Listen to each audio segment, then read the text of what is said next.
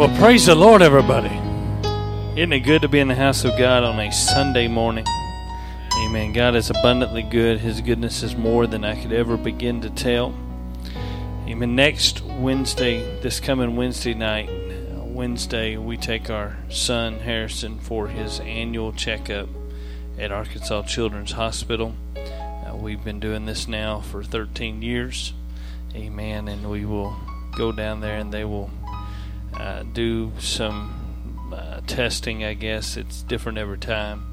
Uh, they will look at his heart. Their their main concern as he grows is the coarctation repair that they did when he was six days old.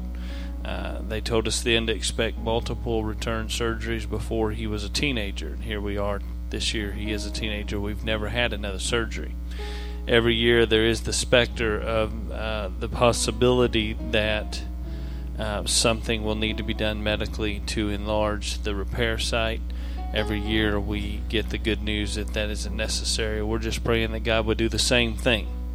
Amen. Our doctor, Dr. Fontenot, the doctor who has been Harrison's cardiologist since he was a baby, uh, only works on Wednesdays. So we he he was a full you know he's full time back then, but he's semi retired now. He only works on Wednesdays, which means that appointment is on a Wednesday every year. So that means that, and it's in the afternoon. So it means that we'll be in Little Rock Wednesday afternoon for a doctor's appointment and uh, with an indefinite time frame. So we may or may not be here Wednesday night. Usually we're able to come in during the middle of that service when this happens, but we will see how that works out. That's the reason why Brother and Sister Evans will be with us Wednesday night for our breakout sessions. Amen. You have your Bible, want to turn with me, Romans chapter 1. Amen. I'm very excited about having Brother Hobbs with us next Sunday. Going to have a great, great time in our 2 o'clock service. And Brother Kenneth O'Connell with us tonight. Amen. And, and I, again, I believe that you'll be blessed by his ministry. Amen. Last Sunday, we introduced the book of Romans. I spent uh, the whole lesson, never really got into any scripture from the book of Romans. We just talked about uh, the Apostle Paul, how that Saul became Paul, how he experienced such a dramatic conversion on that Damascus road, and how that conversion impacted his life. And now we find him uh, in the winter of AD 56 to 57, getting ready to uh, preparing to take a journey to Rome for the purpose of evangelizing, uh, starting missions works in Spain, and in that desire, he sits down and puts pen to paper and writes a letter to the Roman church so that they will know uh, who he is, what he is teaching, preaching, the, establish them in the doctrine so that when he gets to Rome, he'll have a firm base from which to work in his missionary journey. So this is the, the thought and the plan and the purpose behind the book of Romans. We start this morning with the first verse in Romans chapter 1. You can kind of turn there if you want to, Romans 1 and 1. Amen. Let me say this as an introduction to what we're going to talk about. Charlie discovered his true calling late in life. He had been a college English teacher, but suddenly he quit his position as a professor to become a mailman. And after explaining his choice to a friend, the friend thought he would encourage him with that old adage. He said, Charlie, if you're going to be a mailman, that's okay. Just be the best mailman in the whole world. And Charlie quickly looked back at his friend and said, Man, I got to tell you, I am a lousy mailman. I am the last one to get back to the post office every day.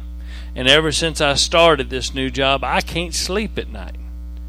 When pressed for an explanation, Charlie said, There are so many lonely people on my route who've never had anyone to visit with them until I became a mailman. Have you ever tried to sleep after drinking 15 to 20 cups of coffee in a day?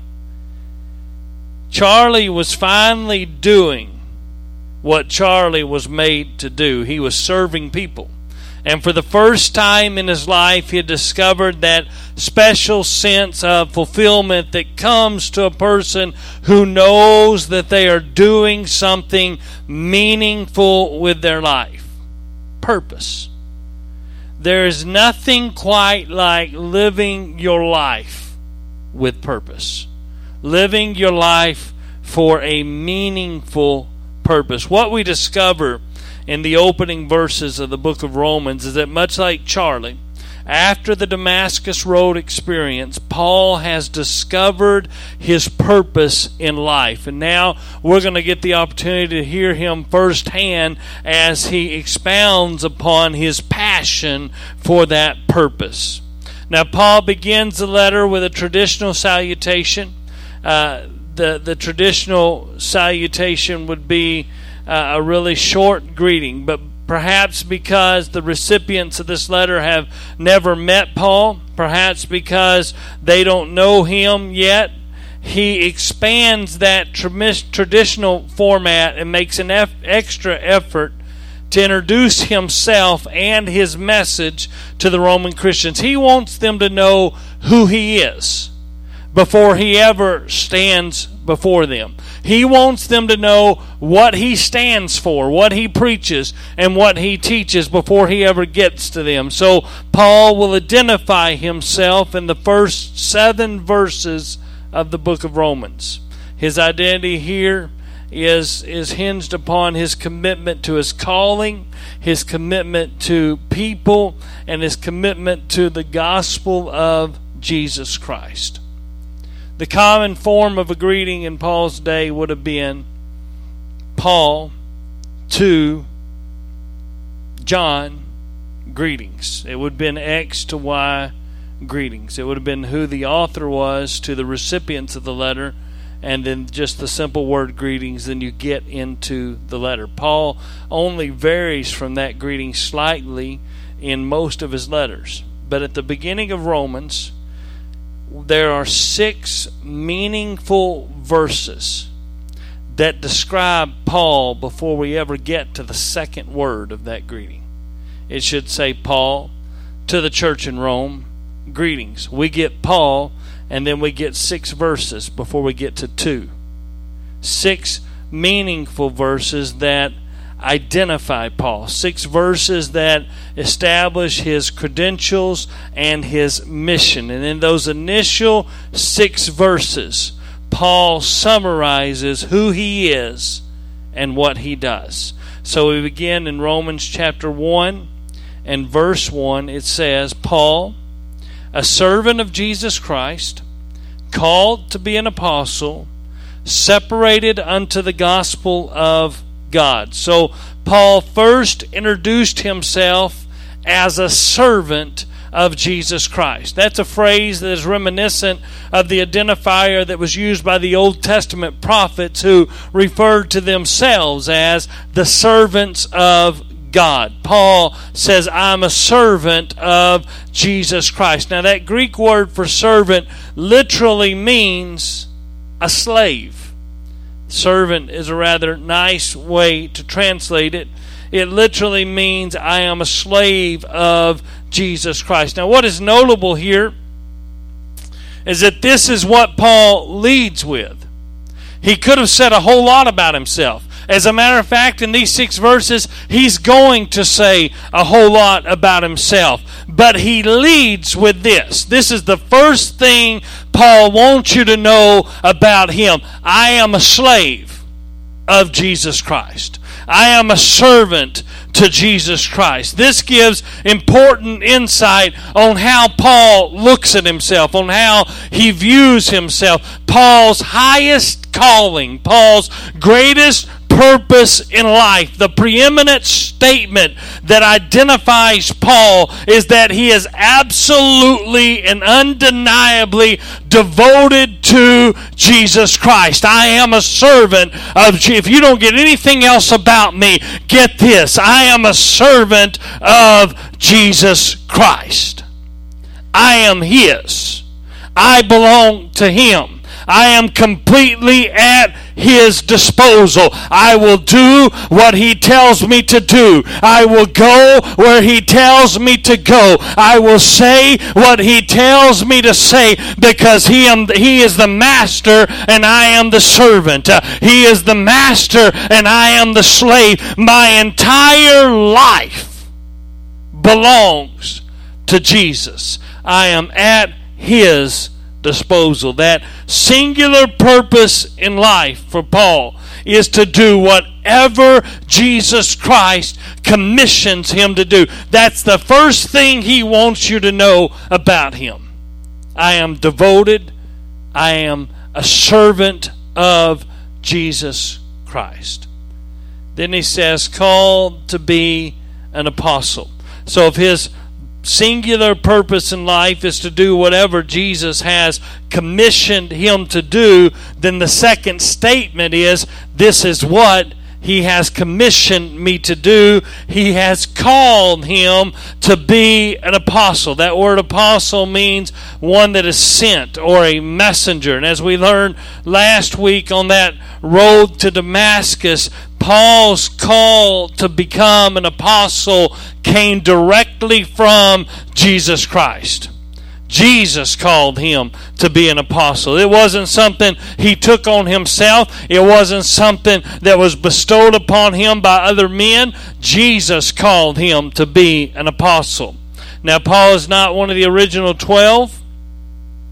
But he is a unique man with a unique calling. When Jesus appeared to him on the Damascus road, he called him to proclaim the gospel to the Gentile world. And Paul is the apostle to the Gentiles, which means that he is perfectly suited to minister to the Roman church, which is largely made up of Gentile converts. So he wants you to know, first of all, I am the servant of Jesus Christ and I am called to be an apostle. Next, he wants you to know that he is separated unto the gospel of God.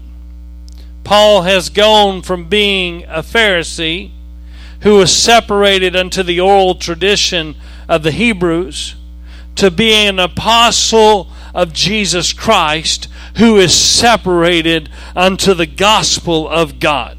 And that word separate is important. As a Pharisee, Paul set himself apart. He, there were things he wouldn't do. There were places he wouldn't go. There were things he wouldn't say. There were things he wasn't going to be involved in because he was separated unto that tradition. But now, Paul carries that same devotion and that same dedication into his life as a servant of Jesus Christ. He's still separated.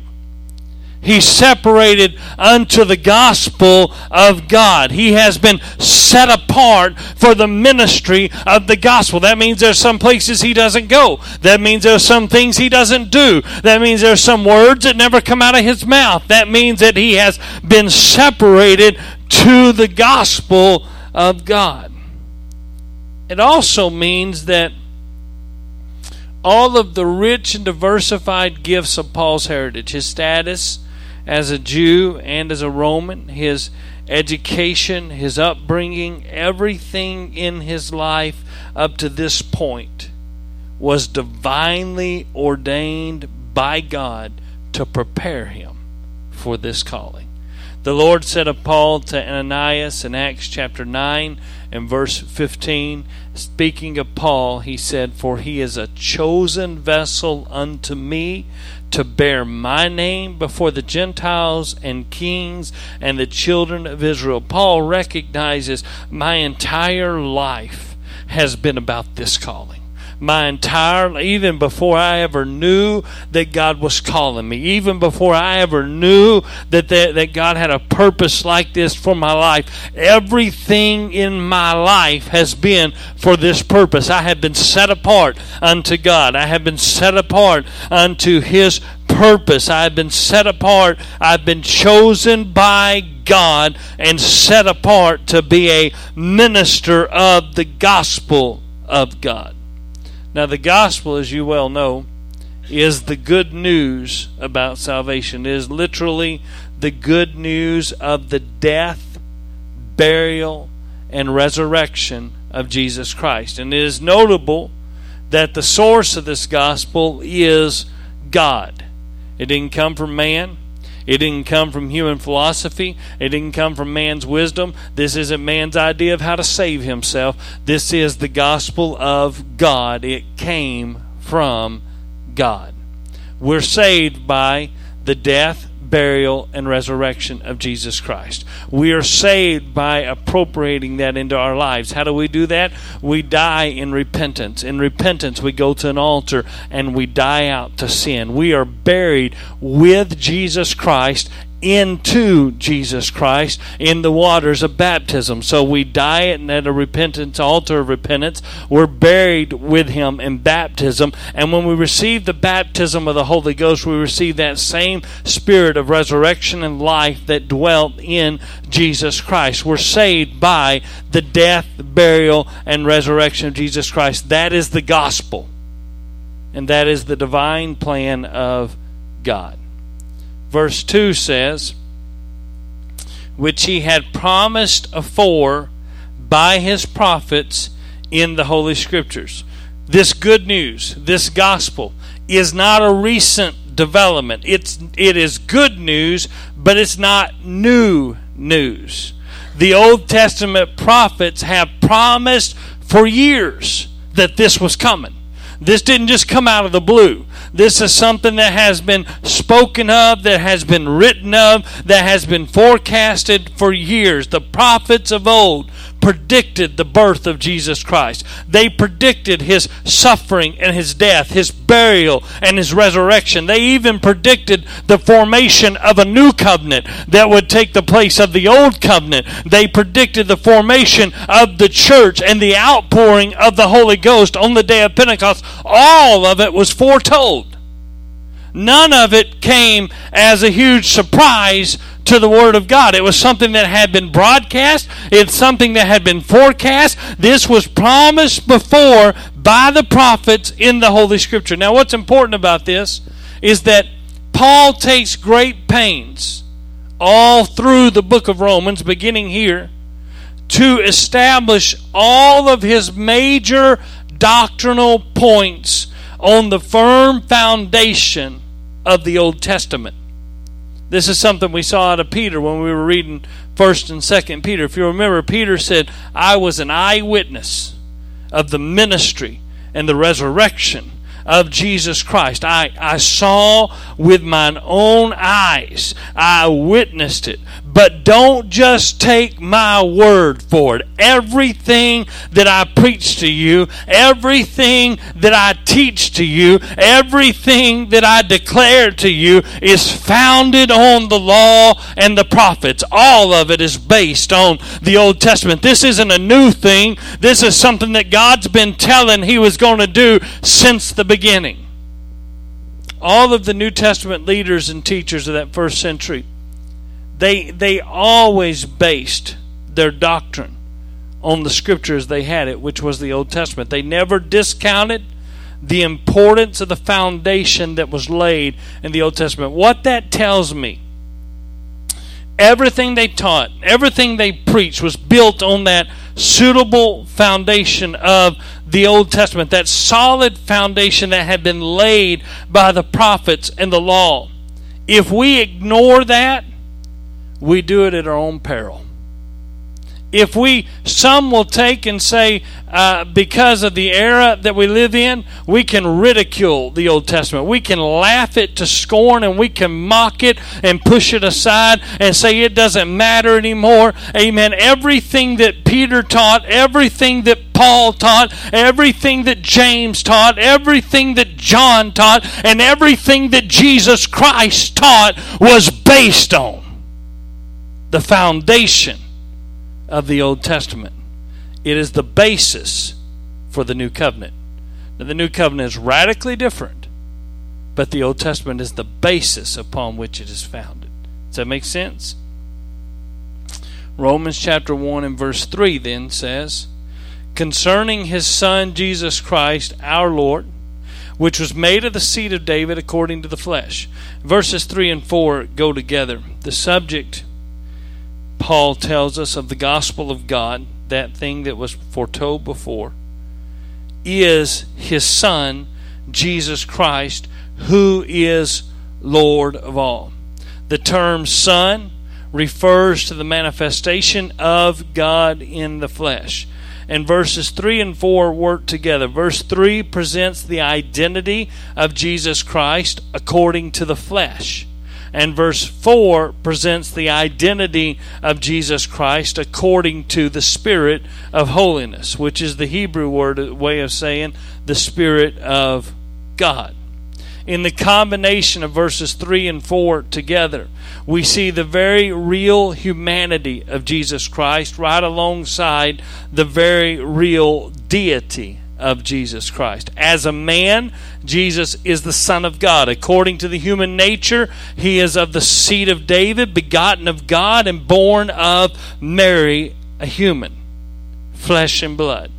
According to his divine nature, Jesus is the one God who is revealed in the Old Testament. He is the manifestation of the one true God of the ages, the Ancient of Days, has added to himself what he never had before. He who is Spirit has made for himself a body so that he could shed his blood for the redemption of his people.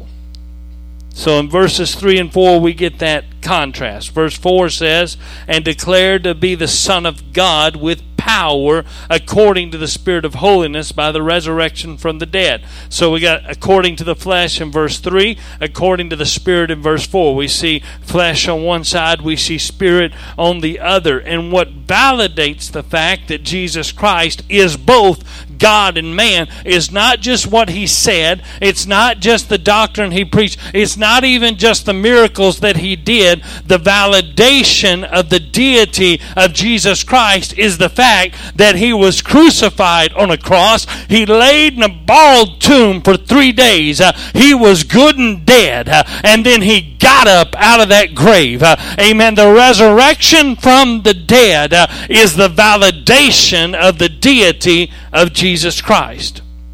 The resurrection, Paul says, demonstrated the power of God. By it, Jesus Christ was declared to be the Son of God with power.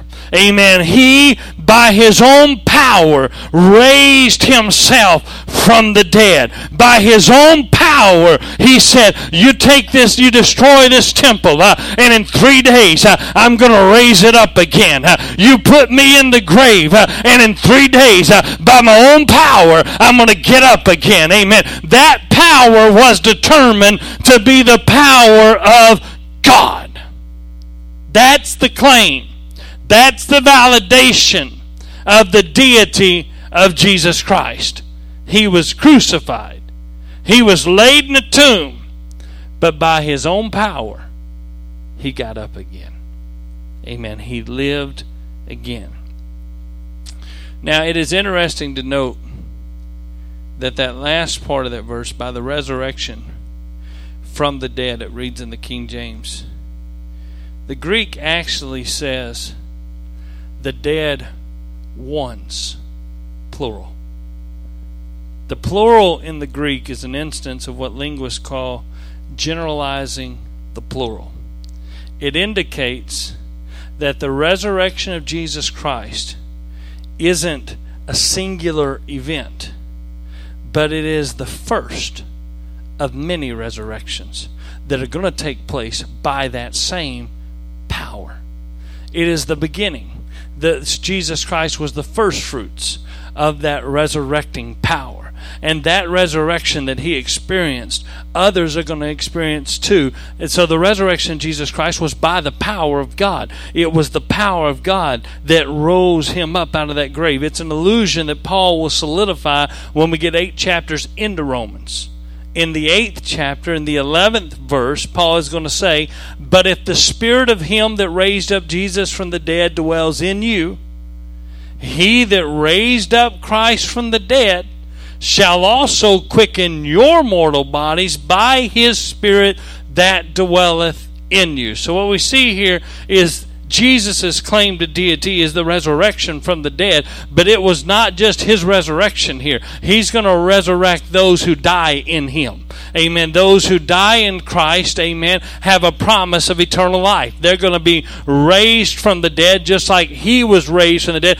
by the same Spirit. That's why the gospel of Jesus Christ isn't just the death and the burial of Jesus Christ, but it's the resurrection of Jesus Christ. It's not enough just to repent of your sins and get baptized in His name. You need to be filled with the baptism of the Holy Ghost because if that same Spirit which dwelt in Christ Jesus dwells in you, then He that raised up Christ from the dead shall also quicken your mortal bodies by that Spirit that dwells in you. Amen. So we have the promise of the resurrection.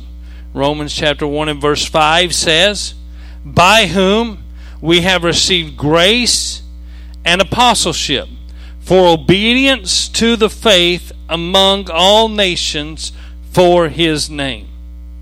Through Jesus Christ, Paul received grace and apostleship. Grace is the unmerited favor of God. He didn't deserve it, he wasn't worthy of it, he couldn't earn it. We talked about this last week. He was on a crusade to destroy the Christian church. He was consumed by a bloodlust. He was excited by the blood of the martyr Stephen, and it was his desire to see that replicated everywhere he went. And he went with authority. The Sanhedrin court had empowered him, and he could go and do what he wanted to do. And he was consumed with a bloodlust to see the Christians die, and God saved him by grace. He didn't deserve it. He couldn't earn it. He wasn't good enough for it. He was an enemy of the cross. He was obsessed with destroying this thing, and he was saved by the grace of God.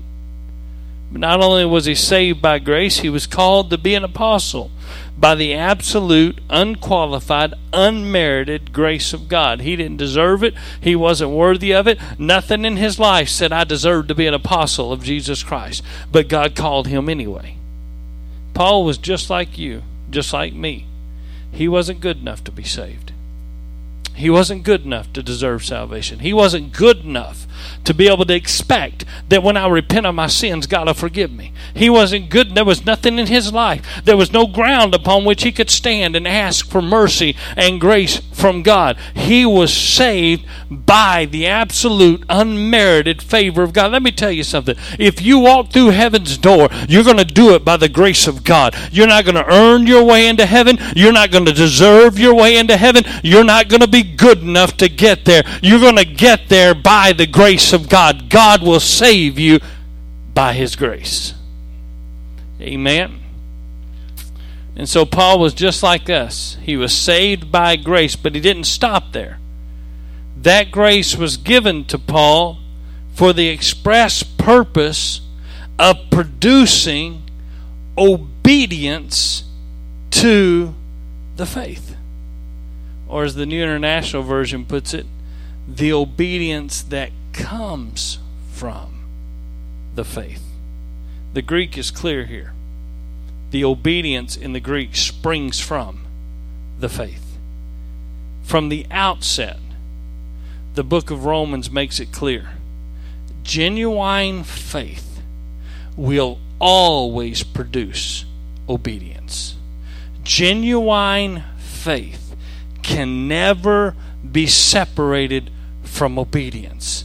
Obedience springs from, obedience comes from. It is the product of faith. You can't tell me you have faith if you don't have obedience because you can't separate obedience from faith. The faith that saves you, the faith that brings you into the unmerited favor of God, the grace of God, is a faith that produces works in your life.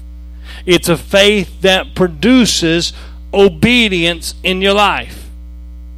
That's important because the doctrine of justification by faith is the centerpiece of the book of Romans.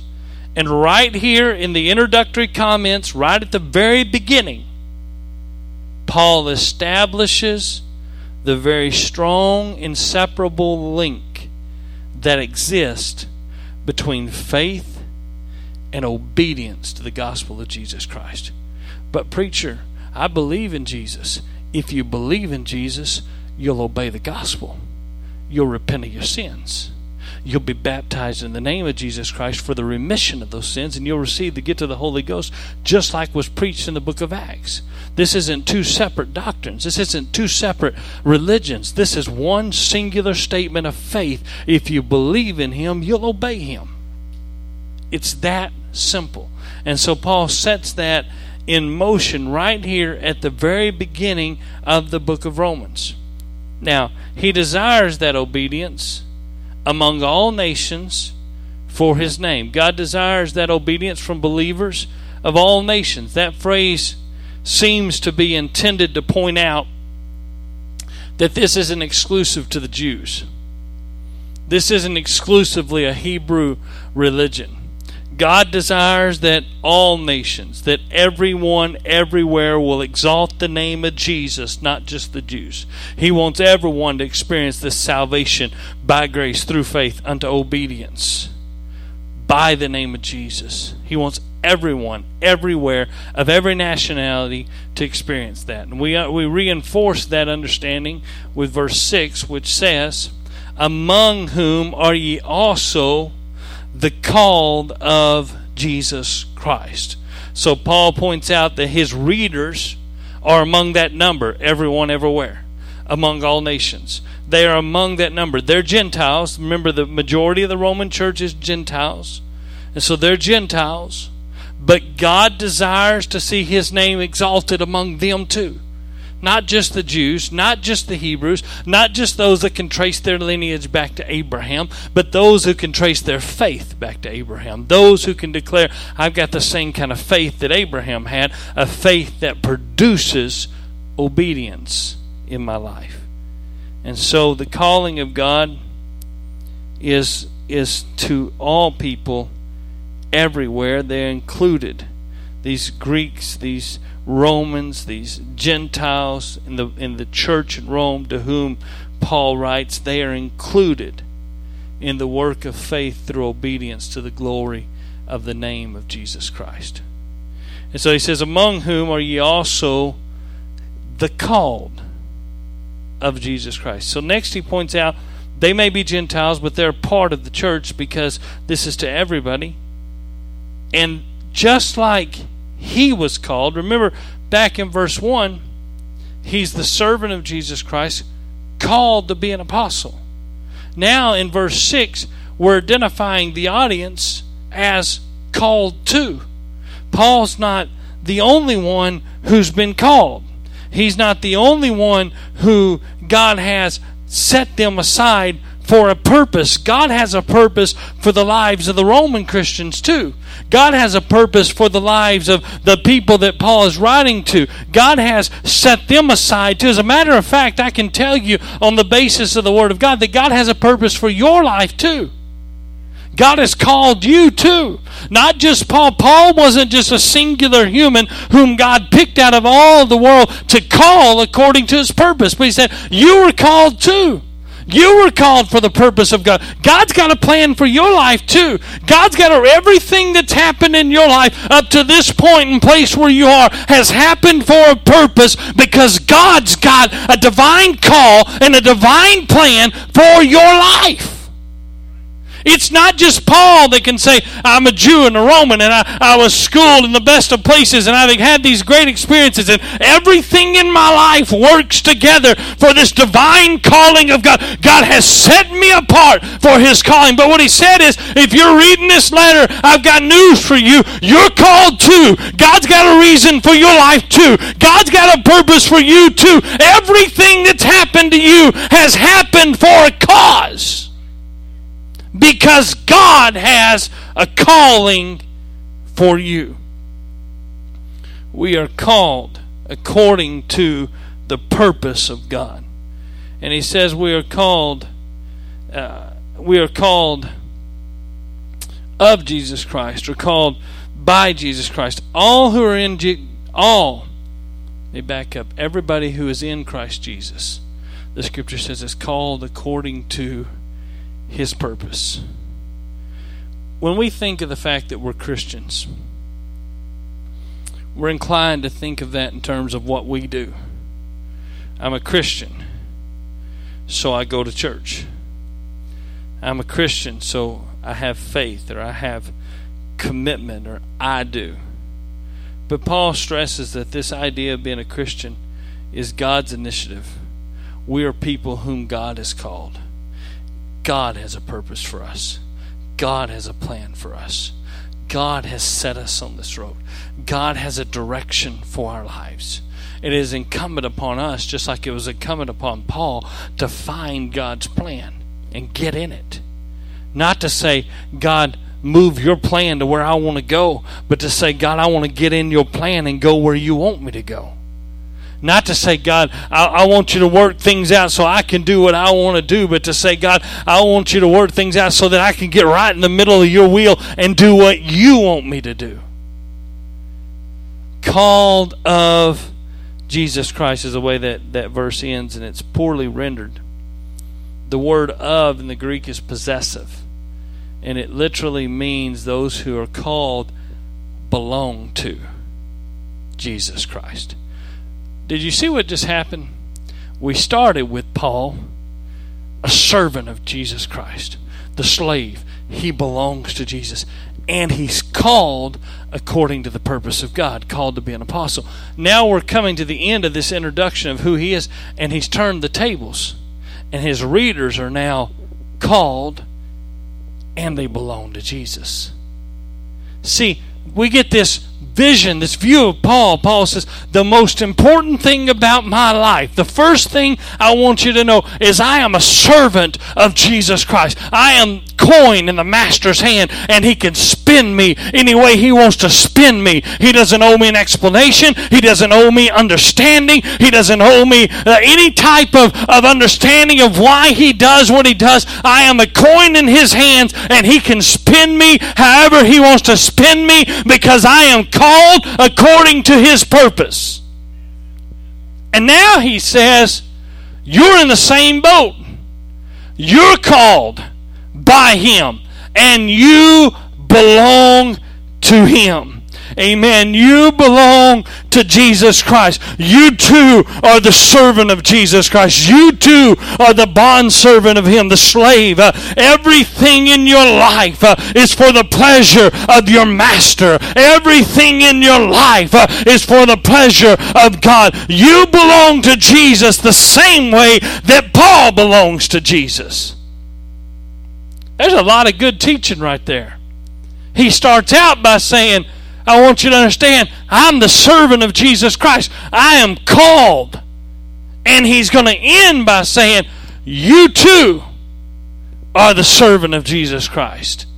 And you are called. The important thing about that is there is a responsibility attached to your calling. God called you with a purpose.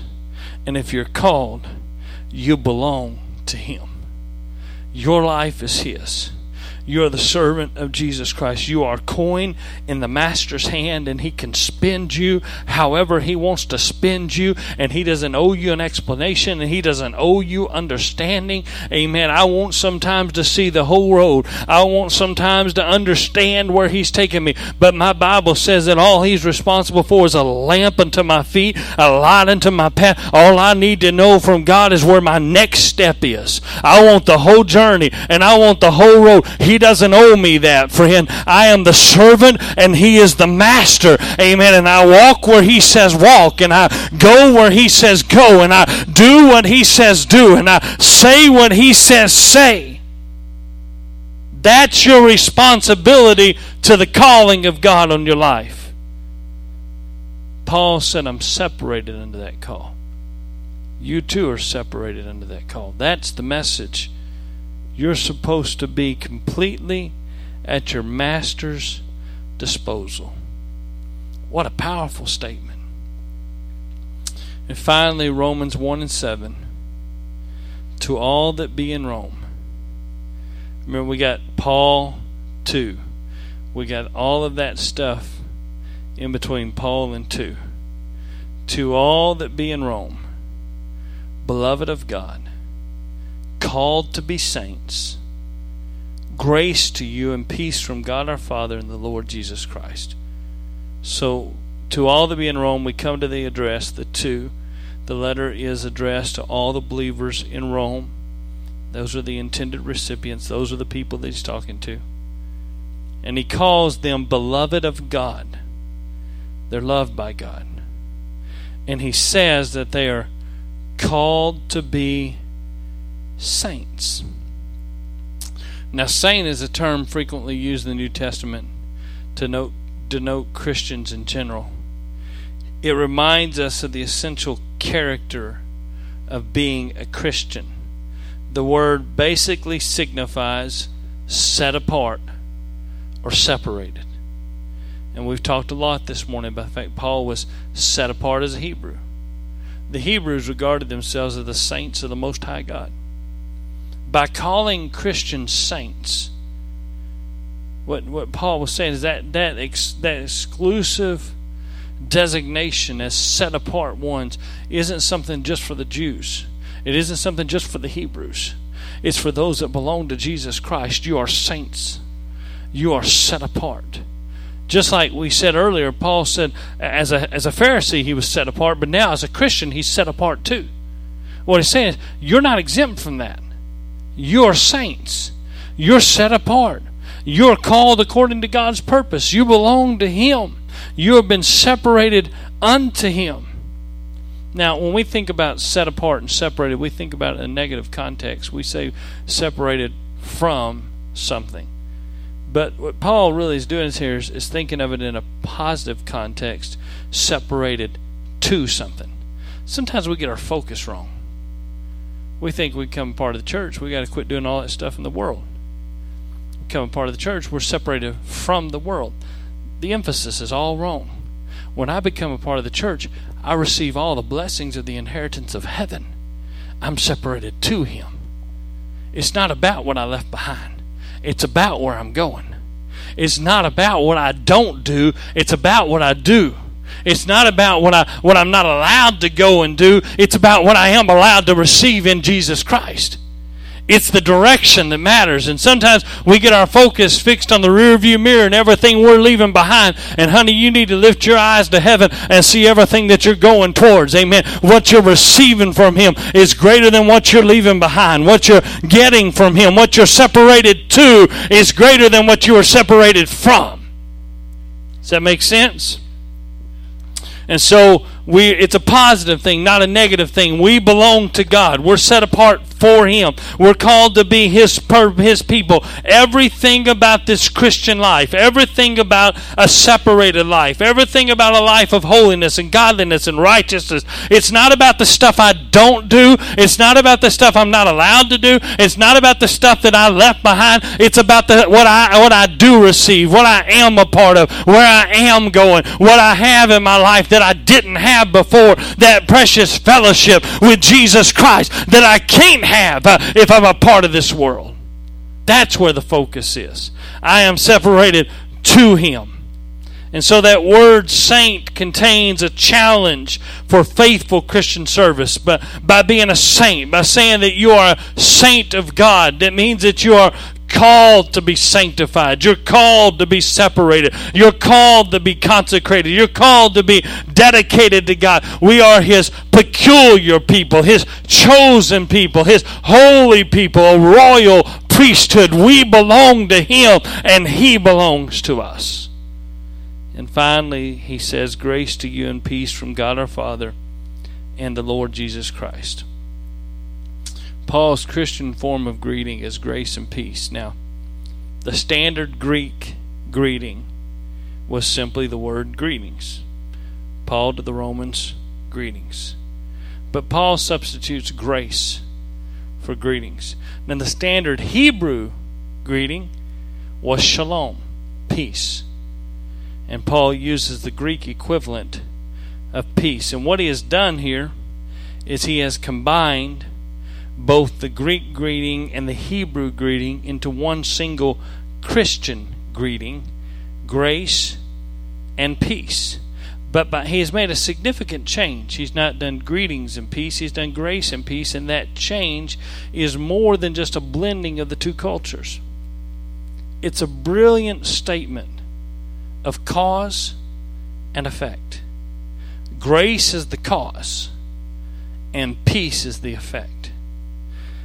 We are saved by the unmerited favor of God, and that results in a harmony with God, a tranquility in our soul. We receive from God grace, and it builds within us or produces in our lives peace. It's a statement of cause and effect. It's a Christian greeting that, that says that we receive from, from grace peace. There's no peace like the peace of knowing I am His and He is mine. And I get that from the grace of God in my life. Amen. Now, both grace and peace come from God our Father through the Lord Jesus Christ. Because of the death, burial, and resurrection of Jesus Christ, we become the recipients of both grace and peace. The man Christ Jesus was the mediator between God and man, and through his redemptive work, we receive grace from God, which yields peace in our life.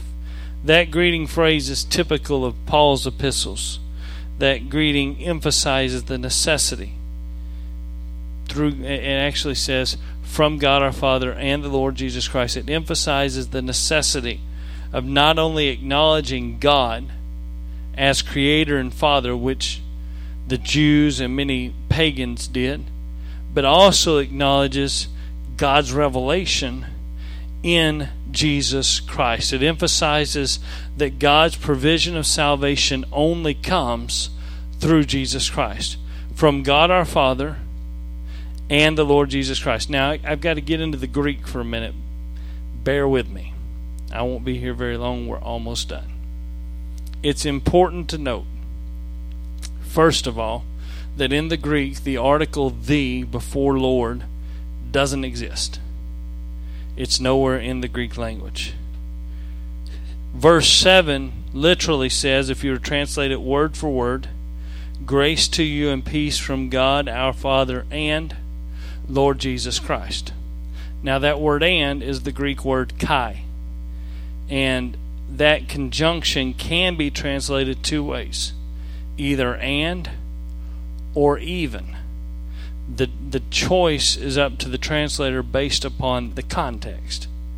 So the phrase could be translated from God our Father, even the Lord Jesus Christ. Now, here's where the grammar comes into play when you compare Romans 1 and 7 to other places in Scripture, you see that Paul intends to make a strong indication to identify God the Father and Jesus Christ as the same person. Grammatically, that's exactly what this wording means. There's a rule.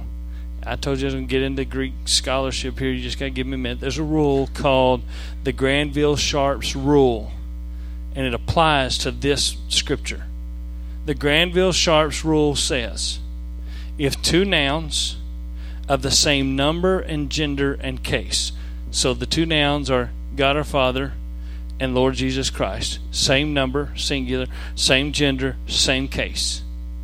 If those two nouns are connected by Kai, and if the first noun has the definite article the, but the second noun does not, so we got the, and it's in the Greek from the God our Father and the Lord Jesus Christ. The second doesn't have it. The the appears earlier in the text. If you have that layout in Greek, then it says both nouns refer to the same thing. That's the rule. Two nouns are connected, the definite, definite article doesn't appear the second one. Then both nouns refer to the same thing. That's important because it, it affects the translation. It would be easier translated, be better translated, would be translated more accurately with probably even instead of and.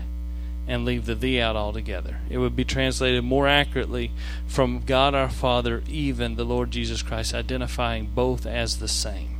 Does that make sense? I tell you that just so that you, you see the inner working of how translation works, the inner working of how lots of times what we understand as oneness doctrine gets obscured in translation. But the, the simple fact is this if if you want to twist this statement into saying there are two in the Godhead, you got to break the rules of translation. You want to twist this, and that's what's happened over time. If you want to twist this statement into saying that these are two individual persons, or two individual concepts, or two individual entities, you've got to break the rules of Greek translation. The the specific case applies. The Granville Sharps rule applies. There's only one person that's being referred to here God our Father, even the Lord Jesus Christ. One and the same. And that's the way Paul teaches it elsewhere. That's the way he teaches it throughout his writing. He identifies God the Father and the Lord Jesus Christ as the same being. And if you remember, we ran into this in James and we ran into this in First Peter. We, this isn't the first time we've seen this rule applied. There's a lot of references in the New Testament where God the Father and Lord Jesus Christ are connected by Kai connected by the and without a definitive article is intended to denote the fact that they are the same. Amen. Now I know that's kind of technical and that's not a real uh, high point upon which to end a lesson, but that brings us to the conclusion of the introduction. It gets us to the end of this introductory passage. John MacArthur is a very respected theologian and scholar, and he said this of this seven verse passage that we've just read. He said, The entire thrust of the 16 chapters of the book of Romans is distilled into those first seven verses.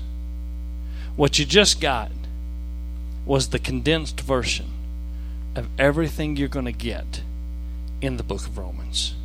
You just got the if you know those that say just mail me the cliff notes that's what you just got. The cliff notes of the entire book of Romans. We've just seen in condensed form what Paul is about to unfold in the rest of the book.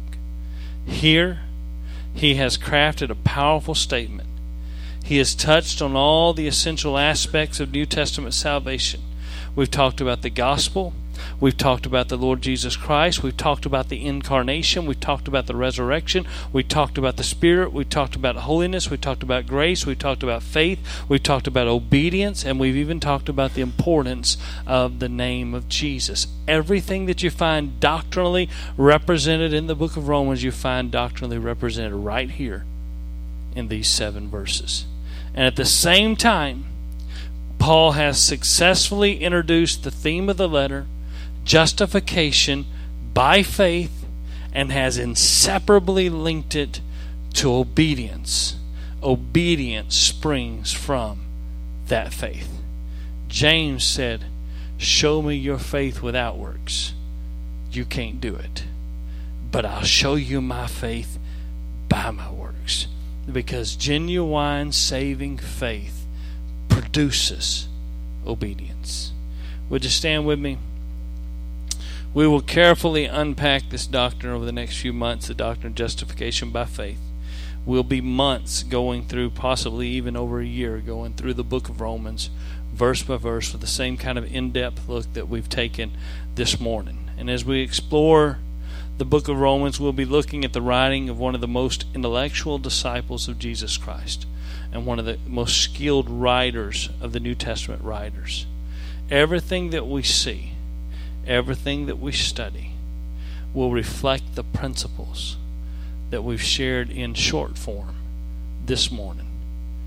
At the beginning, Paul says, Let me state who I am, what I teach, and who you are. And that's pretty much the breakdown of the book of Romans. We're going to talk about what you're called to be. We're going to talk about how you become a part of that and what your responsibility is to that calling. Amen. Would you pray with me, Lord Jesus? I love you.